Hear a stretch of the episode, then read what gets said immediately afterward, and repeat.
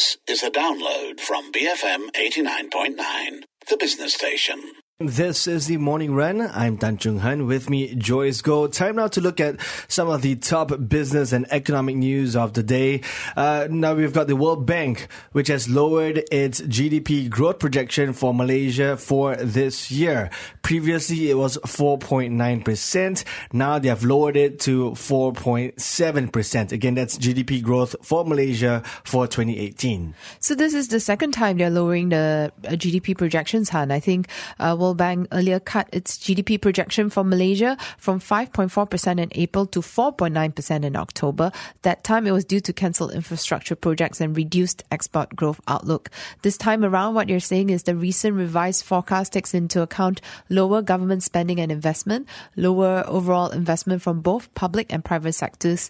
Uh, these are the reasons why they're lowering it for the second time. Yeah, and this is a theme that we have explored with our guests on the Market Watch program, right? Because looking into 2019 with this expected slowdown as well, whether or not the, uh, these economies have enough ammunition both on the monetary and the fiscal policy side to stimulate their economies, right? Now, uh, with Malaysia's OPR at 3.25%, at least there's some wiggle room there. But on the fiscal side, I think that's where Malaysia could see some constraints moving into next year. It's not just having to contend with the external factors, but also domestic factors as well. You know, like the World Bank pointed out, lower government, lower government spending and in investment. Uh, but of course, externally, there are headwinds there mm. as well. You got the U.S.-China trade war, the uncertainty over the um, Fed interest rate path, uh, of course, Brexit, and etc. So plenty of headwinds on the global stage. I think something else that's been pointed out is Malaysia's ability to deal with potential shocks. That's right. That has been dampened by declining government revenue and high public debt. I think there's also an expectation that government revenue is expected to continue to drop in 2019 as we head into the new year. Mm, and I believe that's as a, a, ratio of revenue to GDP, right? Um, so we're still having to uh, grapple with the effects of the lower fiscal revenues because of the abolishment of GST. But looking at oil prices as well. So you look at oil prices, um, budget 2019, was based on 70, uh, 70 to 72 US dollars per barrel, mm-hmm. right? That was the price. But you look at how oil prices have performed, you know, of late. So right now, oil prices are below 60 bucks a barrel, uh, to be exact, $56.26 a barrel. And this is, you know, as we go into 2019, uh, that's a drop of 5.85% overnight. So we are ways off from the basis already. Can oil prices recover enough going into next year to not just boost Petronas's coffers, but also ultimately the uh, government because the government still derives a um, relatively uh, substantial amount from uh, uh, uh oil-related sources. Mm, yeah, the World Bank also, the recent report also said that Malaysia needs to boost human capital if it wants to become an inclusive high-income country. Uh, according to the bank's Human Capital Index 2017, children born in Malaysia will only reach 62 percent potential in terms of productivity and lifetime income. Compare that to children in uh, high income nations, they reach their uh, potential, 74% of them will reach 74% potential. I mean, sorry, children in high income nations will reach 74% potential. Mm. So 74% versus 62% here. Yeah. Well, uh, to be fair to the government, uh, they have said that look, they are no longer, uh, only, they're shying away from chasing those headline grabbing, sexy GDP figures.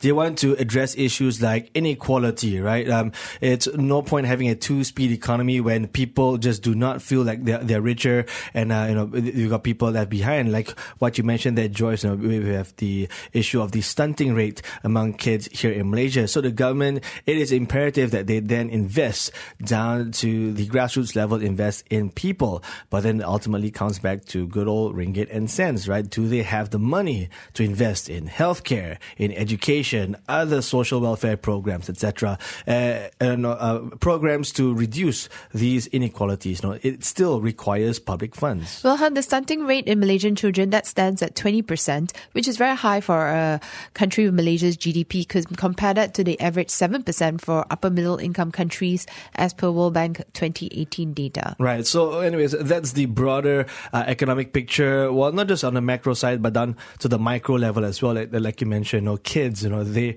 I mean, that's such a cliche, right? Kids are the future of our generation. They are. yeah, yes, they are. So we've got to invest in them. Yes. Okay. So moving away from the uh, economic indicators, let's also talk about the markets here.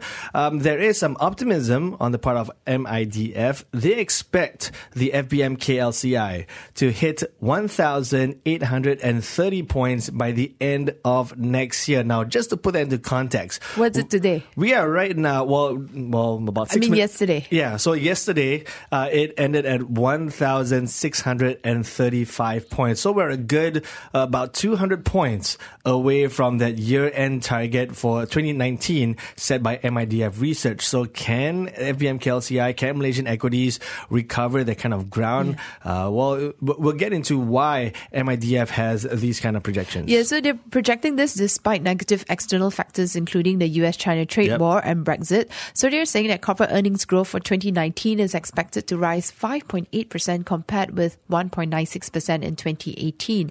Also, GDP growth is expected to improve to 4.9% year on year in 2019. 4.9%, this is what they're saying. I think Maybank expects GDP growth next year to be at 4.8%. So that's for next year. Uh, World Bank's one was 4.7% for this year.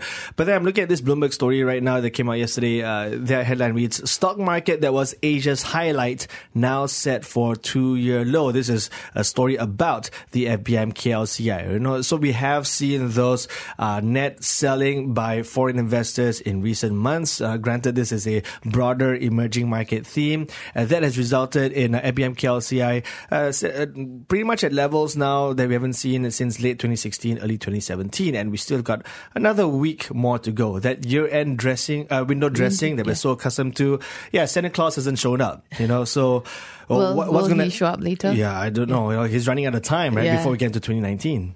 Well, um, Hans, speaking about um, oil prices, MIDF has a prediction for 2019 when it comes to Brent crude oil prices. They're looking at an average of uh, 75 US dollars a barrel. I need to make a call to my friends at M- MIDF. What's going on over there? 75 bucks a barrel for next year. Yeah. Uh, again, right now it's $56.26. We'll have to uh, wait and see. So that's uh, some uh, predictions uh, on oil prices and FBM KLCI. But uh, let's also look at some trends, some recent trends in the bond space. So foreign, uh, uh, um, foreign investors, uh, there have been outflows, okay, and uh, that actually uh, hit some 5.2 billion ringgit in November. And this is according to the RAM Credit Head of Research, Christina Fong. Yeah, so foreign bond flows for November declined to 5.2 billion ringgit compared to 7.8 billion ringgit in October. And the decline, they're saying, RAM is saying that isn't surprising given the developments that occurred in November, prompting foreign investors to invest elsewhere. What they're saying, uh, Christina is also saying, is that global uncertainties over US China trade tensions and Brexit continue to fuel a global risk aversion.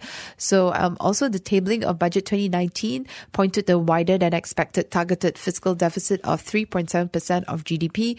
All these are factors uh, uh, contributing to this uh, reversal trend, the foreign bond flow reversal trend, and uh, as well as the weakening ringgit. Yeah, so speaking about the ringgit, it is now weaker against the greenback by 0.1%, edging closer uh, back up towards that 418 mark.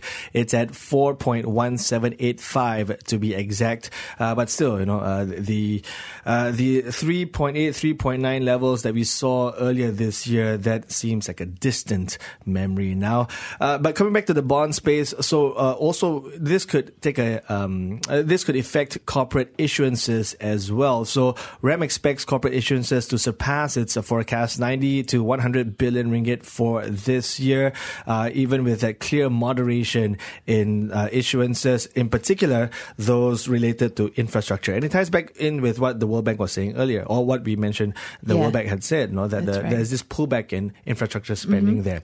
Let's dive uh, into a particular company now, uh, Lotte Chemical, Titan. They were just reprimanded by reprimanded by the Securities Commission Malaysia yesterday. Yeah, so the SC is maintaining the decision to reprimand and impose penalties on Lotte Chemical Titan Holdings and its two executive directors, as well as EY and Maybank Investment Bank. This is for not informing the SC on material developments before the company's listing in 2017.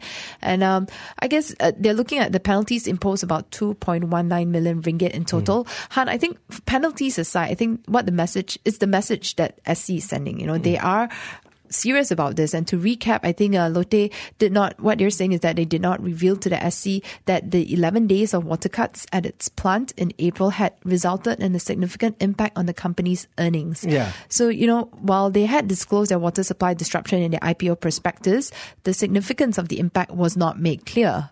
So that's one. And remember, they had their profit slump 72% uh, for their second quarter. This was after they debuted on Bursa Malaysia. Then they announced a 72% profit slump. Yeah, so it's not just Lotte Chemical. You got EY and also uh, that's uh, Ernst and Young and also um, uh, Maybank IB. They were also uh, imposed uh, fines respectively as well, right? So totally total coming up to about that 2.2 million ringgit that you mentioned there. there. Is 2.2 million enough though? Is that a wrap on the knuckles? Ah. I don't know. We'll find out. Anyways, uh, we're coming up to the 8 a.m. news bulletin, and after that, we've got the breakfast grill. It's a replay of the conversation between Melissa Idris and Tom Wright, co-author of the Billion Dollar Whale, that first aired on September 25th. This is the Morning Run, BFM 89.9. Thank you for listening to this podcast.